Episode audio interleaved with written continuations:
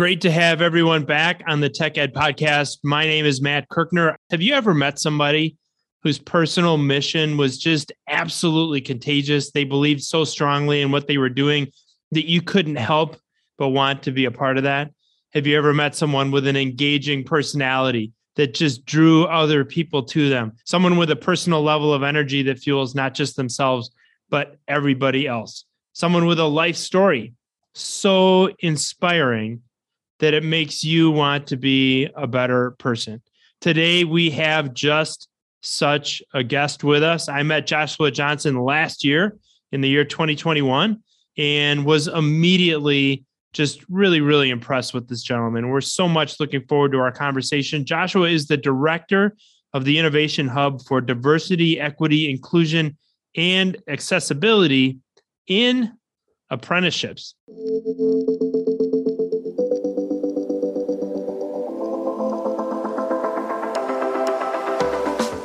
Welcome to the Tech Ed Podcast, where we visit with leaders who are shaping, innovating, and disrupting technical education.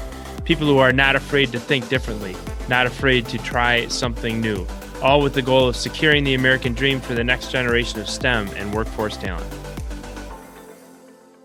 Joshua, great to have you with us today. Thank you, Matt. And uh, thank you for that introduction. I need to take you on the road with me. It made me feel really good you let me know the date and we'll head out. I would love to do that. I meant everything I said. now, I want to start with this. You know, one of the things that I just found incredible about you is a really, really unique story. Your background is so inspiring, it's so incredible. And the way that you found your way into an apprenticeship. Can you share with us what that life story looks like?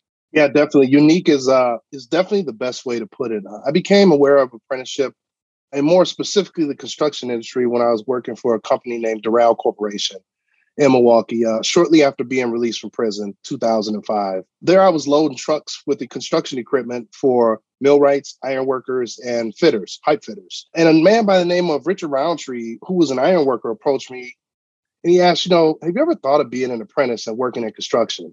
Now, I'm be honest, I had no clue what he was talking about. And throughout our conversation, I just kept saying to him, look, man, I'm just looking to work so I don't go back to prison. And we all, you know, we shared a good laugh there. And he, he let me know that that was his mission too, to make sure, you know, that he could give me some opportunities.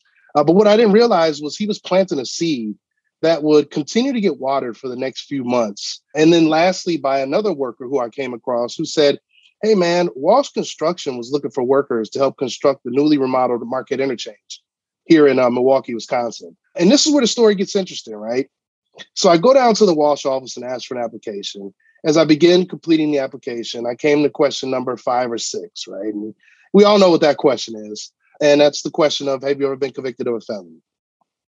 Now, mind you, this is 2005, right? So the the reentry justice involved, the way we talk about the language, it was not the sweet spot at that time in 2005, as it is now in in 2022. And at the same time as I was getting to that question, three young men came from out behind the desk in some other office, and they began sifting through a stack of applications on the desk. Uh, one of them remarks, as he was going through the applications, that he would never hire somebody who had been in trouble with the law. Well, needless to say, at that point, uh, I was like, well, I guess this might not be the uh, place where I'm going to get a job at. So I felt, felt pretty doomed. And I said, well, let me just go ahead and finish completing this out and just go on about my day, right? But at that same moment, a man looked up from a, another desk and said, Not me. If someone is desperate enough to steal, they are desperate enough to come to work every day to make money. Now, at that point, I became truly rejuvenated. I immediately wrote down what my convictions were, how long I spent in prison, and I would have put anything else that I needed to to show I was worthy of a chance, right? So after I completed the application, I asked, could I speak to the man who spoke up? And, and the, the administrative assistant said, sure. I stuck around, had some conversation with him afterwards. I walked up to him and said, I want to say thank you. He looked at me obviously confused, like, thank me for what? And I said, to thank you, because it's guys like you that would give a guy like me a chance. So he was still kind of perplexed, confused. He pulled my application from the bottom of the pile and said, tell me about it. So I proceeded to tell him everything. And I ended my whole statement with, Sir, I just need someone to give me a chance. I don't ever want to go back to prison. He instructed me to get connected to an organization called Big Step here in Milwaukee to enroll in their upcoming trans class, which is a, a highway roadway building class, and to let him know when I did. I walked out after saying thank you. And it was funny. I called that organization, got on the list, Called him back. The guy's name was Jay Titus, and he's still at Walsh Construction now. Called him back and said, I'm on the list. He said, We'll be in touch. A couple days later, he calls me, and literally a couple days. This was Thursday that I met him, and Saturday morning he called and asked if I still wanted to work construction. And I, obviously I said yes. He said, Well, you know, report to Sixth and State and be ready to work.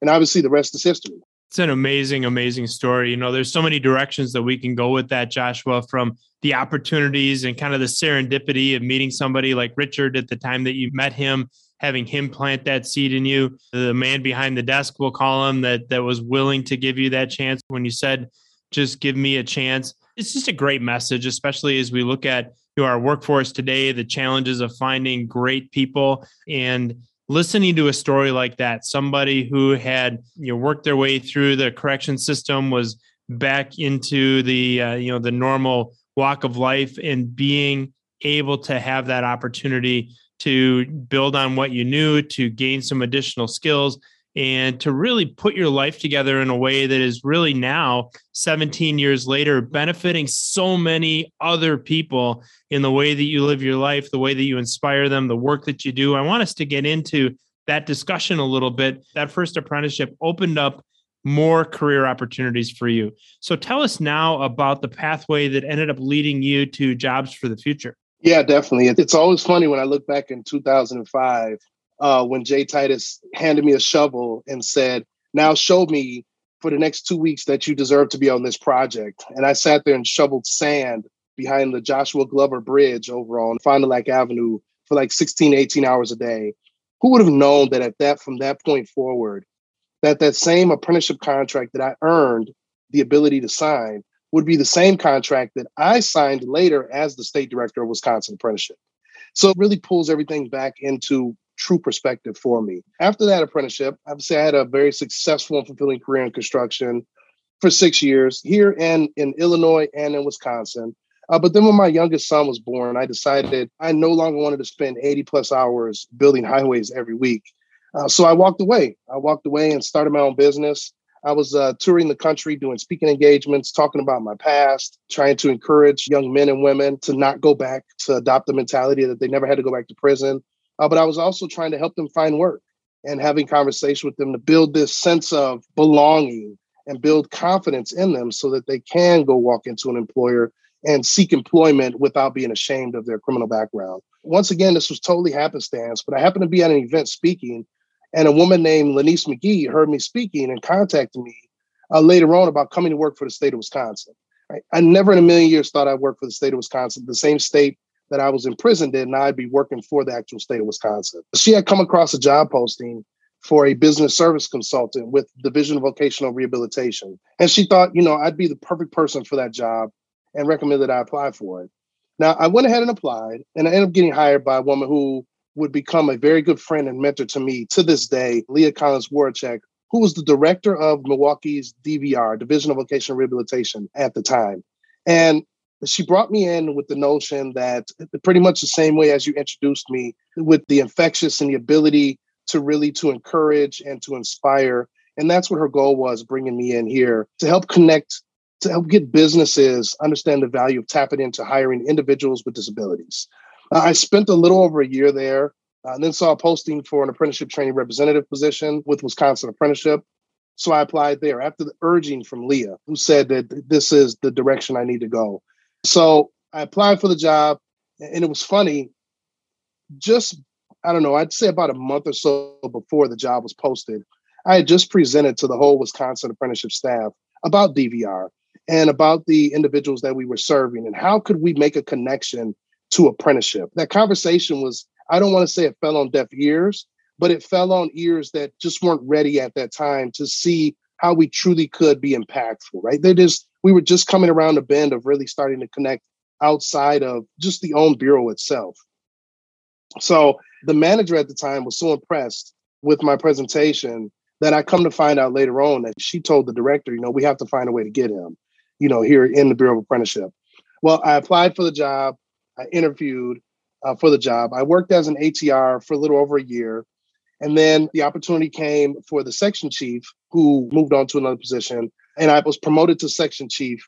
And at that time, I remember going into the interview, and the director at the time, uh, the illustrious Karen Morgan, who was a mainstay of Wisconsin apprenticeship for almost 30 years, you know, she said, uh, why did I want the job?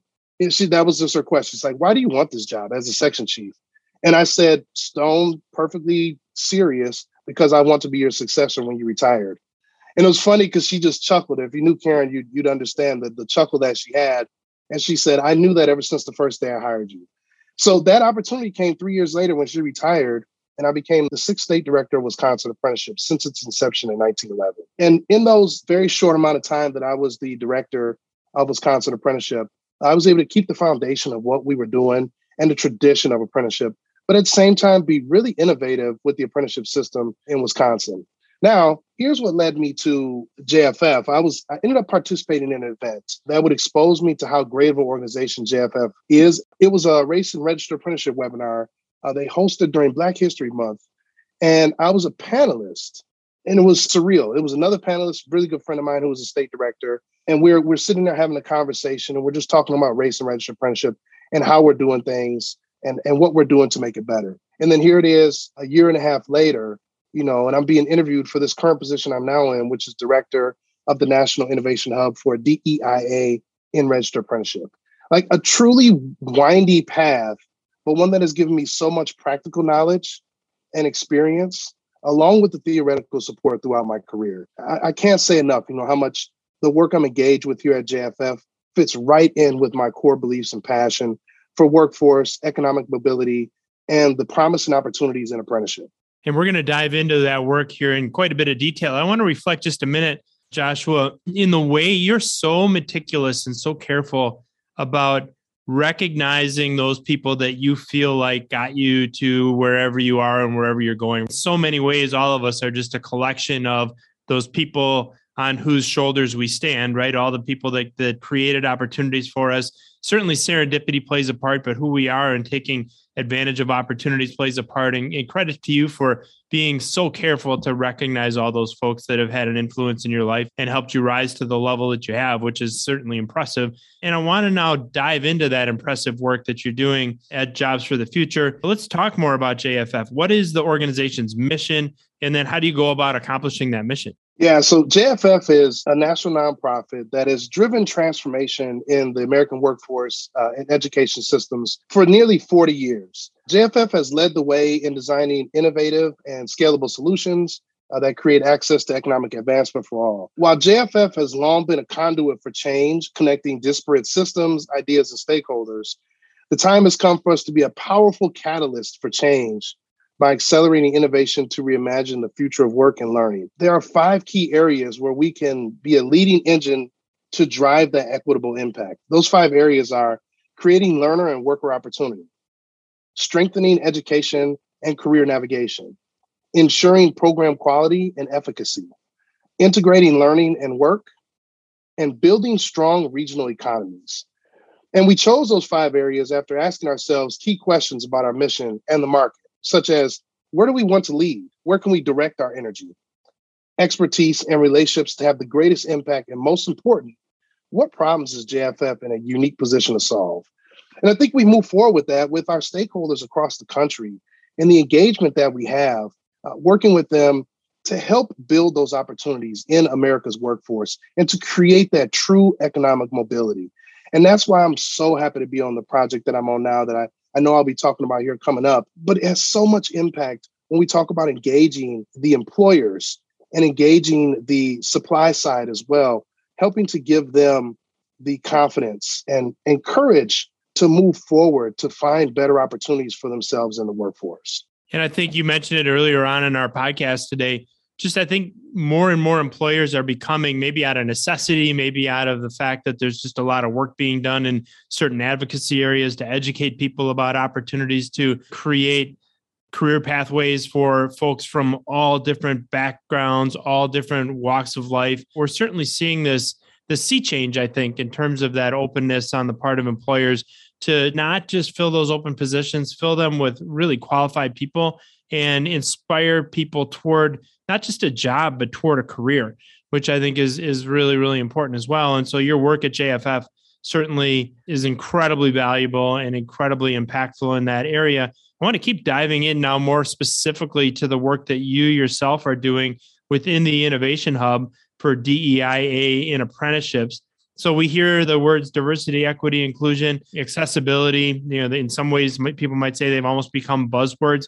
When you use that term, when you use those letters DEIA, what does that mean, and why is that so important to you, Joshua? Yeah, it's it's interesting. I've had so many conversations with folks, including some of my own friends, who talk about like how long will this last? Right? We're getting such great buzz around diversity and inclusion. Is it just something to make everybody feel good, warm, and fuzzy at this point? And for me, I take it, you know, I take it not only really serious, but I also look at it as it doesn't necessarily have to be making you feel warm and fuzzy or to be this fad right now. I think we truly do need to see that change in the American workforce uh, to lean more towards creating those opportunities for individuals from underserved communities, individuals who've been disenfranchised from these opportunities. And, you know, so when we talk about DEIA, right, I've always said there's no such thing as diversity without inclusion. But now I take it even a step further and say none of that is possible without true equity. We have to have equity in the system. Now, this is a very important part of who I am, as well as my career. I always think back to my construction days, being one of the few Black men on every job site I worked on, and then ascending to a career executive role in state government, and still only seeing a handful of others who looked like me in those roles. It really sparked my passion for wanting to create opportunities for myself as well as those from underserved communities. Think about it. I learned about apprenticeship at the age of 28 by a black man, Richard Roundtree, who was doing his due diligence and asking if I wanted to work in construction. So, as a state director, I made it a focus to ensure that the access points many people from underserved communities couldn't see or access were now going to be accessible. And I bring that same passion, that same mission into my role at JFF, where we're going to challenge the employers to think strongly about their recruitment from these communities as a way to compete locally, nationally, and in some cases globally, but also to create that diverse and inclusive workforce, which only makes your company that much better. You know, I made it a mission of mine to really ensure that our employers find and engage with those communities because for some, the intent was there, but they truly had no clue how to tap into this untapped talent pool in the underserved communities. And when you think about apprenticeship, you know, I, I always say apprenticeship is plays a part in your career pathway. Many times we look at it and they say, well, apprenticeship that, that's your career. Well, no, apprenticeship is just the program that has the outline for a specific occupation. But apprenticeship plays a part in your career pathway and who you become. And that's why it's my passion. Uh, because in my opinion, you know, I'm going to be honest, it has no rival uh, in the country uh, making it the only workforce program that could turn someone who has no experience, such as myself, walking in. All they have is some drive and want to, and it turns them into a proficient and highly skilled worker in the industry.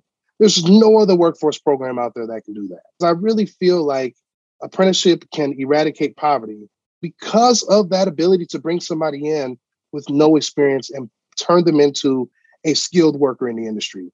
I mean, talk about access in the middle class, right? In one to five years. Show me another program that can make that happen for someone unskilled.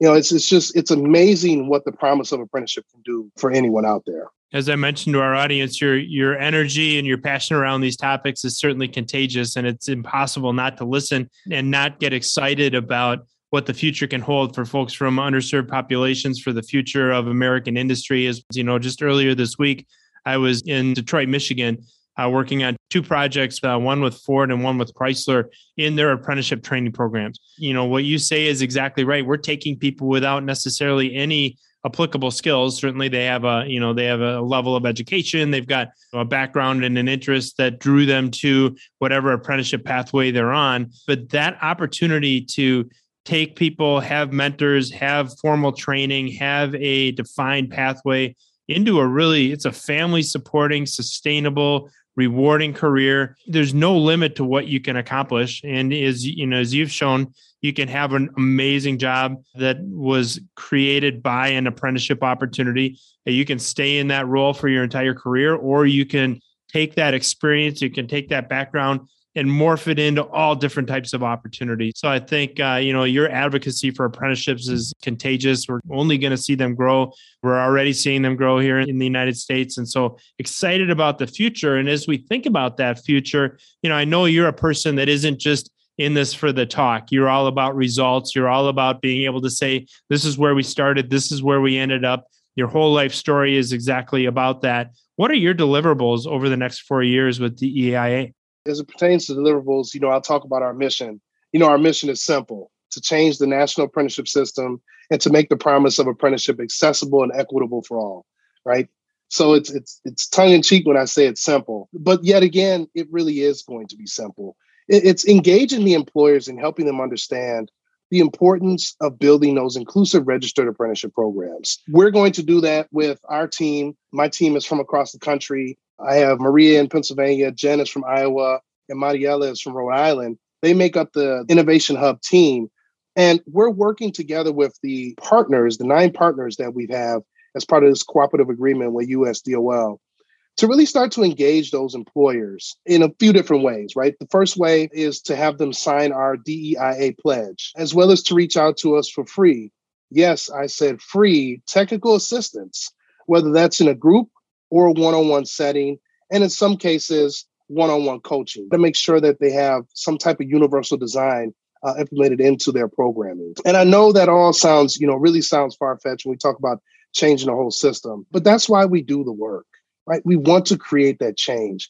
And I believe USDOL tapped JFF and saw their ability to be this engine for change in the workforce uh, by creating that economic mobility. And that's why we were awarded the grant to do the work of the Innovation Hub for DEIA in registered apprenticeship. But I, I would say our deliverables are going to give us the ability to create fact sheets.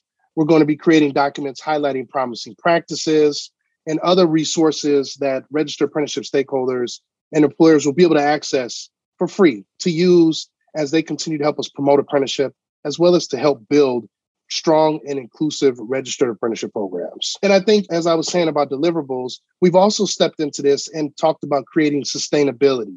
So the four years of this cooperative agreement with USDOL, you know, from day one when I stepped on the job, my goal was to create a sustainable innovation hub of diversity, equity, and inclusion in registered apprenticeship, one that can be supported through philanthropy as well as through federal or state grant dollars. So that's what we're looking forward to is moving on way past four years. We don't want to feel constrained by that four year limit.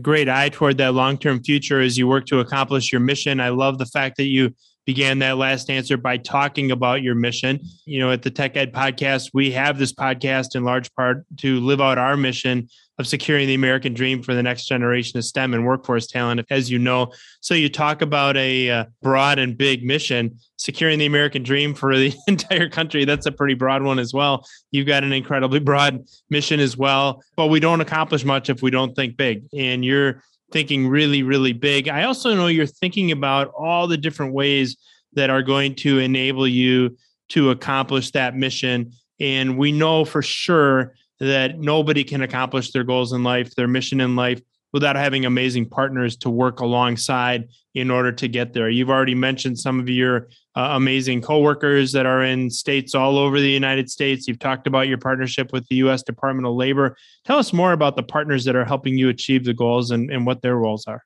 Yeah, so we have a very robust uh, list of partners here. I'll name them off and I'll just give some just real brief, very broad strokes of the work that we're getting done with them. We have an organization, uh, 110.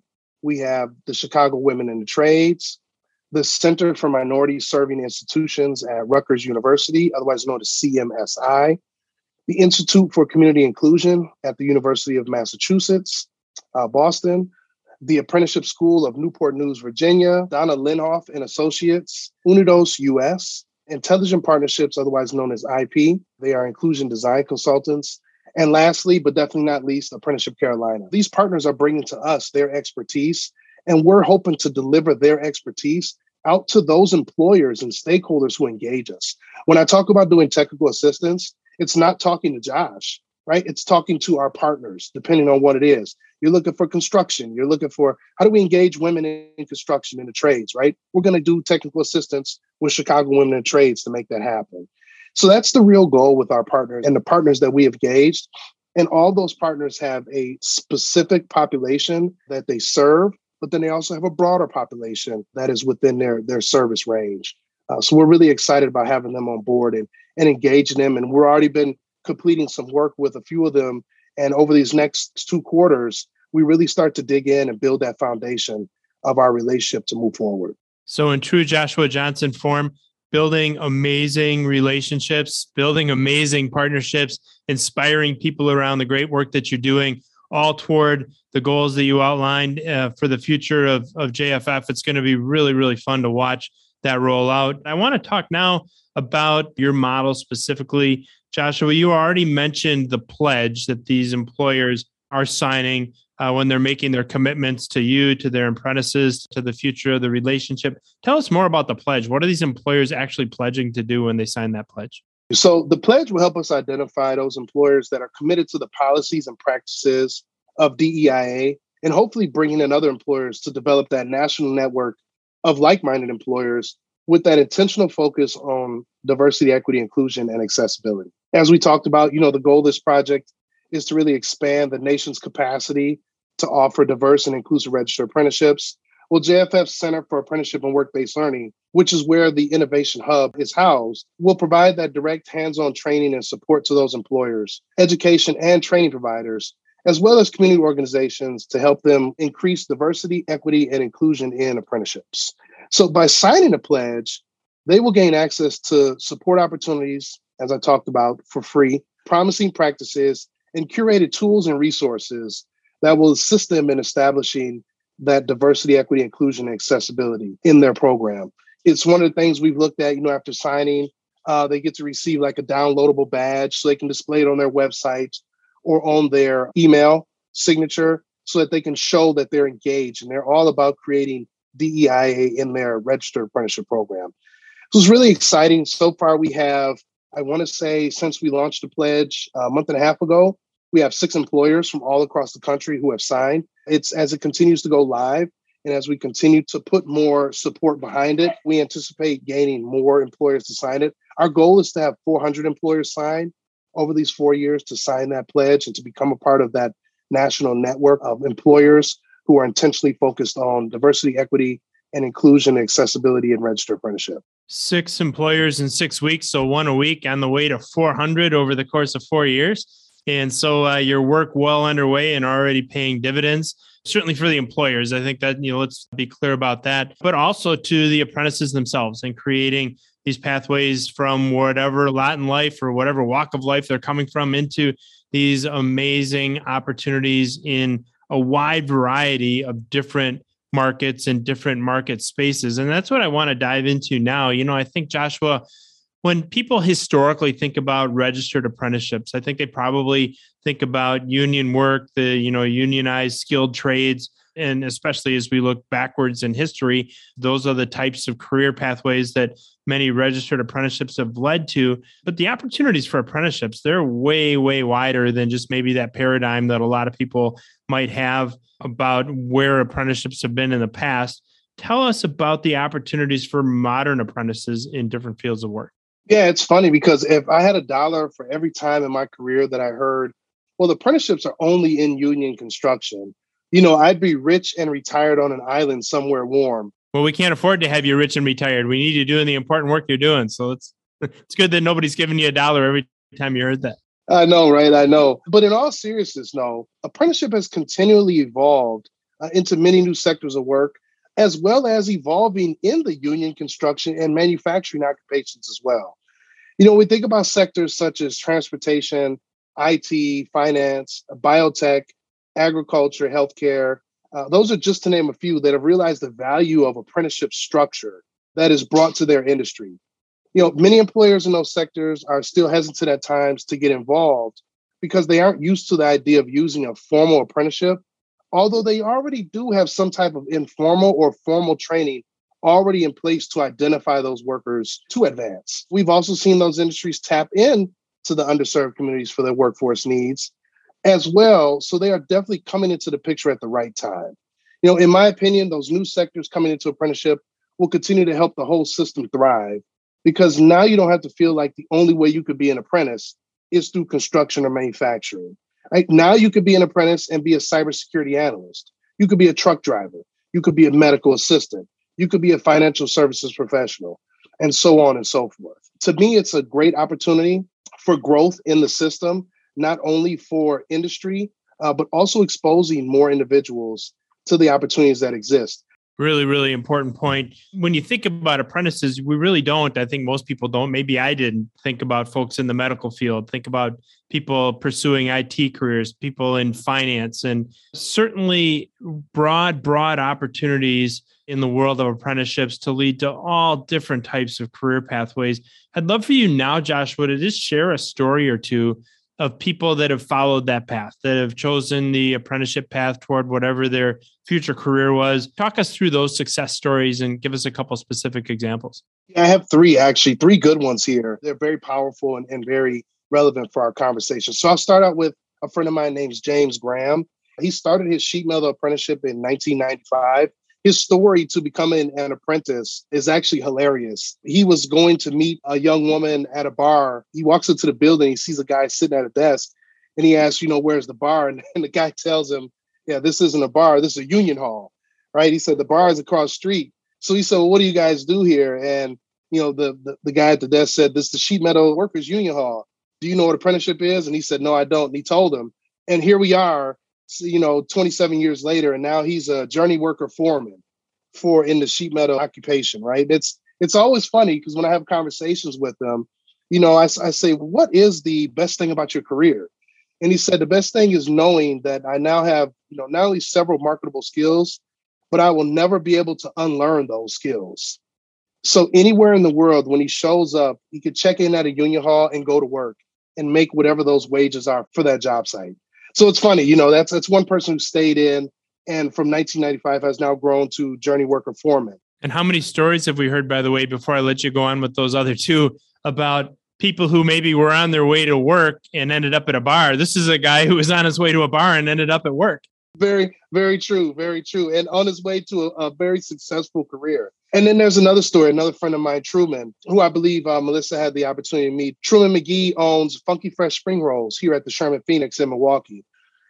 Truman was also an apprentice. He went through his apprenticeship program. And on the last day of his apprenticeship, when he graduated from his apprenticeship, work had dried up. And he was, you know, he, he kind of didn't know what he was going to do. He got laid off. And it was the lessons that he learned from his apprenticeship that allowed him to become such a good businessman that he started his own business, Funky Fresh Spring Rolls. And now he uses those same teachings that he learned as a sheet metal apprentice. He brings those same things to making spring rolls. Now, create the correlation there in your wildest dreams. I don't know how, but when he started talking about the math and the things that he has to do, he said that that sheet metal apprenticeship was one of the biggest jump starts into his career, into his life. And it's funny because he could go back and do that work for the rest of his life because just like James, you can never unlearn it. But he decided to make it just a part of his career pathway. And then the last story I'll share, which is another absolutely amazing story, is David Polk. David Polk is now my successor as the Wisconsin Apprenticeship uh, State Director. He was a plumber. His grandfather was the first Black union apprentice plumber to graduate in the state of Wisconsin. His grandfather went through a plumbing apprenticeship. David went through a plumbing apprenticeship. And now here David is as the state director for Wisconsin Apprenticeship. So when we think about it, each one of those men held a role in apprenticeship.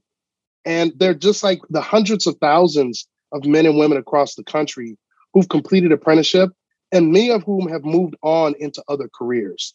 And I think that's that was one of the things that as the state director of apprenticeship in Wisconsin that I truly started to focus on was how do we make it opportunistic for individuals to come in and get those skills, but then also to take those skills onto something else. And more importantly, how can we do it inside their occupation, such as helping them to learn construction management or to learn project management so on and so forth, so that they can grow in that industry. So, you know, I always say apprenticeship is a part of everybody's story at some point. W- when you become an apprentice, it becomes a part of your story. Uh, and those three are good examples of individuals that it was part of their story along with mine, where it's just, it, it's one of those things that truly changed our life those are just fantastic examples and we coach you know young people and people of all ages you know whatever it is that you decide to do when you're 16, 17, 18 years old, maybe even a little bit older. That isn't like your death sentence. That is not your terminal decision that you're going to be in this role for the rest of your life.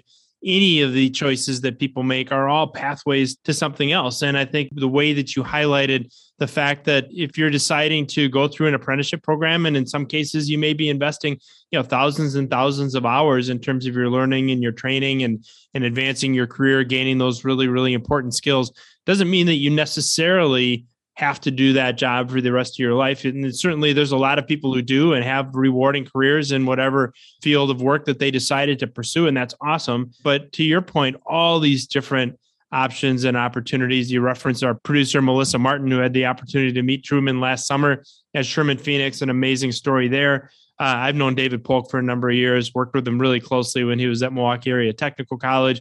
He does have a, just an amazing and inspiring story that incredible family background through apprenticeships, the opportunity that is that his grandfather had, and what a brave man be in the position that he was, and to you know create a legacy that is now living through David as David promotes apprenticeships in the state of Wisconsin and beyond, and inspires more and more people toward this really really cool pathway toward amazing and rewarding careers. We talk with employers all the time about the challenges they're having in, in finding skilled workers and really even unskilled workers, just finding people that fit their culture, that have an interest in pursuing careers in a, in a wide variety of market spaces, whether it's industry, manufacturing, construction, and so on. But if, if I'm an employer and I know that I want to engage with students and have them pursue or consider an apprenticeship opportunity, and I want to understand how I can become part of the apprenticeship movement here in the United States.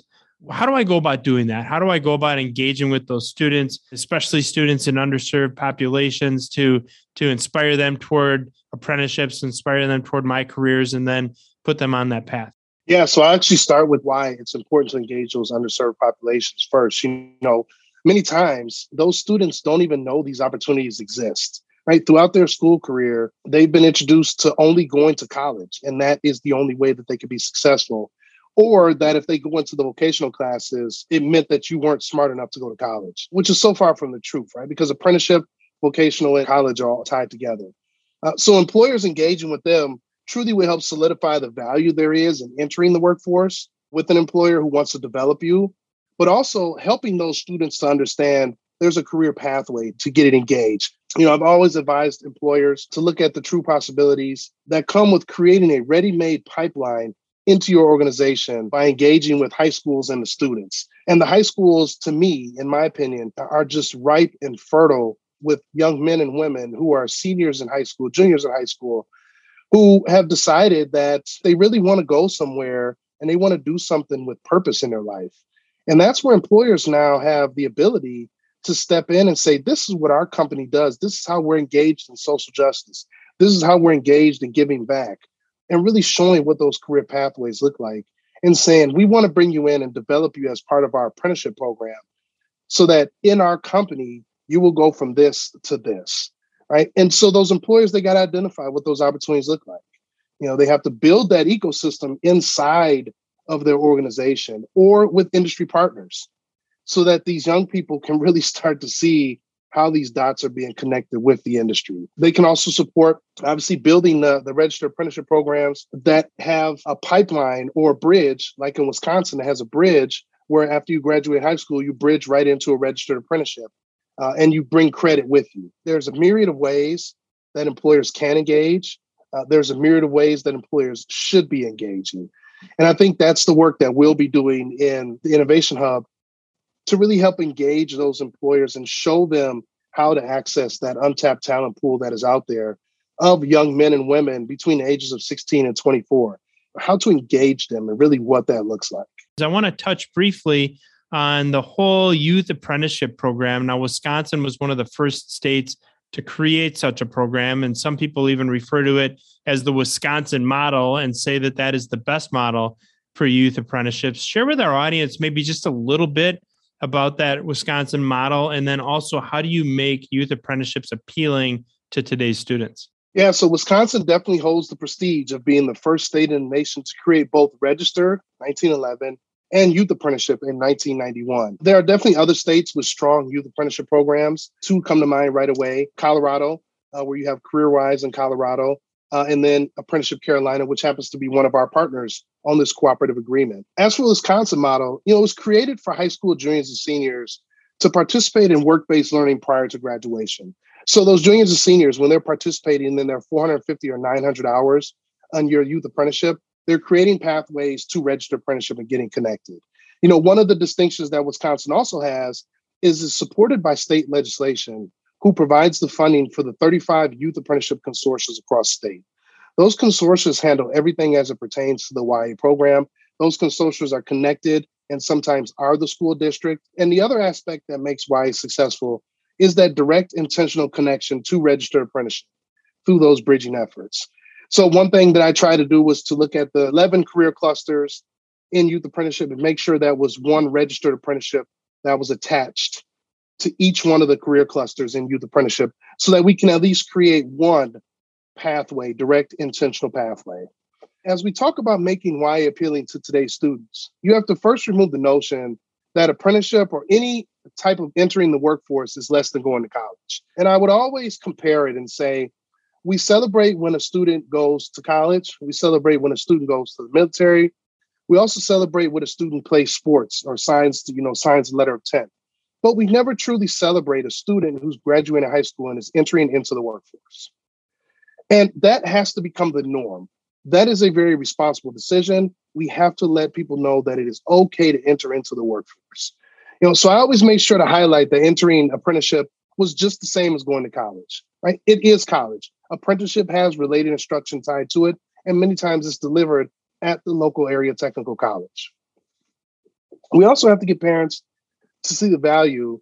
And I think that's where the new sectors coming into the fold will help out. We have to open our eyes to the opportunities available and not shut the door on our kids before they even have a chance to ask questions. So, one of those keys is showing the career pathways they can access through youth apprenticeship by showing what it looks like, you know, as well as how much money they can make. As I mentioned before, can begin that conversation. This generation is not focused on money alone. You know, they want to work for an organization that cares about them as people, as we've seen with the pandemic, I spoke about before. Workers want to be treated like humans. And lastly, you have to try and build in some type of dual enrollment so that they can earn some type of college credit, such as tech diploma or associate level credits during their apprenticeship. Those credits can lead to even higher degrees during their career or even after their career. This will also help parents to see the value of apprenticeship because many don't understand the true value and portability of that apprenticeship completion credential. You know, if they understood that value and the portability of that credential, then they might be less inclined to look down on it. Honestly, apprenticeship is just, as I've, as I've said numerous times, it's just a part of our career pathways. And I think we have to look at it from that standpoint and look at it for what it can do for us as a person and how it can help us in our career. I absolutely couldn't agree more. You know, you look at in so many ways, folks may view not going on to some version of formal higher education as the consolation prize uh, on an education pathway. And that's just not the case. Whether somebody's going direct to workforce, whether they're going through an apprenticeship program, you know, number one, that's it's not like that's the easy way, right? I mean, apprentices work hard, they learn, they're rigorous programs, you know, certainly not impossible, but it's you know it's it's not the easy pass it's you're working hard you're studying you're learning uh, to your point, tied to a technical college. And I like the idea of earning dual credit and, and being able to create as many stackable credentials as we possibly can so that folks can have those in their portfolio as they continue on their pathway, whatever it is, taking time to make sure that parents understand the value of these decisions on the part of kids and, and that man, if you can go into an apprenticeship program and people would be blown away by the kind of money that folks can earn both going through that program and certainly once they're through the program you look at that economically relative to the cost of uh, higher education in some cases and all the debt that you can carry with you. It's incredible the opportunities that are provided by youth apprenticeships by registered apprenticeships and, and so many great success stories. You've shared so many of them with us today joshua. We really appreciate it. As we close out our time together we're going to pose to you the one question we ask every single guest here on the tech ed podcast and that is if you had one piece of advice to deliver to a high school sophomore as they consider their future, what would that piece of advice be? It's funny. This is a great question. I have a sophomore and a freshman in my house right now, and a fifth grader. So my daughter is a sophomore, and I've always told her find something that excites you when you think about doing it every day for the rest of your life. And of course, you know, we don't foresee somebody doing a job every day the rest of their life. But if you find something that can excite you and it doesn't feel like work, start to do the research and see what it takes to be proficient at occupation. What licenses, what training, what does it take? Right? Of course, being a workforce professional for the past 10 years, I lead that conversation a little bit different than maybe in many other households. But it's simple, you know, you just have to support what they enjoy, help them find what they enjoy, and begin helping them to navigate their future. I'll tell her as well, don't ever look down on apprenticeship, right? We've had the saying in our house, like, I'm not paying for college. So if you want to go to college, you're going to have to earn college either through scholarships, whether it's athletic, academic, or you're going to have to find those grant dollars to help support that. But I also want you to understand that not paying for college does not mean I don't want you to go. I want you to make sure that's exactly what you want to do. And going into the workforce instead of going to college is responsible. And it's not, you will not be looked bad upon in our household for that. And hopefully in no other household as well, right across the country because I want them to really understand to do what they enjoy and what they love to do. I don't want them to feel pressured into making a decision. So my suggestion to any high school sophomore would be really find those things that excite you and start to do the research to see what it takes to be proficient at occupation. Ask a lot of questions, like a lot of questions. Ask your parents, you know, ask neighbors, ask friends. Really start asking those questions and get exposure. I always say you can't be what you don't see.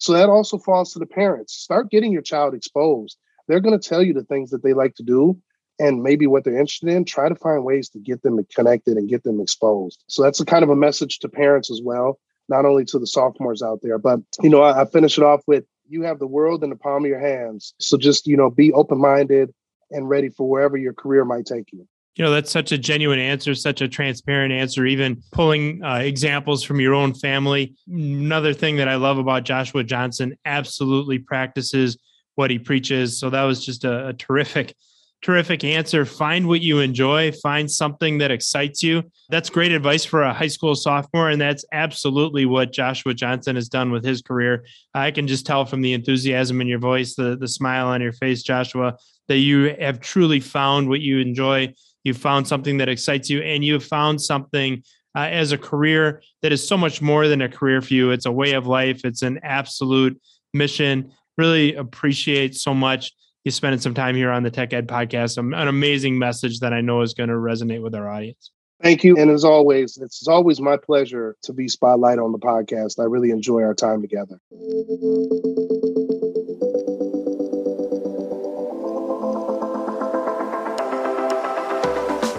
Thanks for joining us for this episode of the Tech Ed Podcast.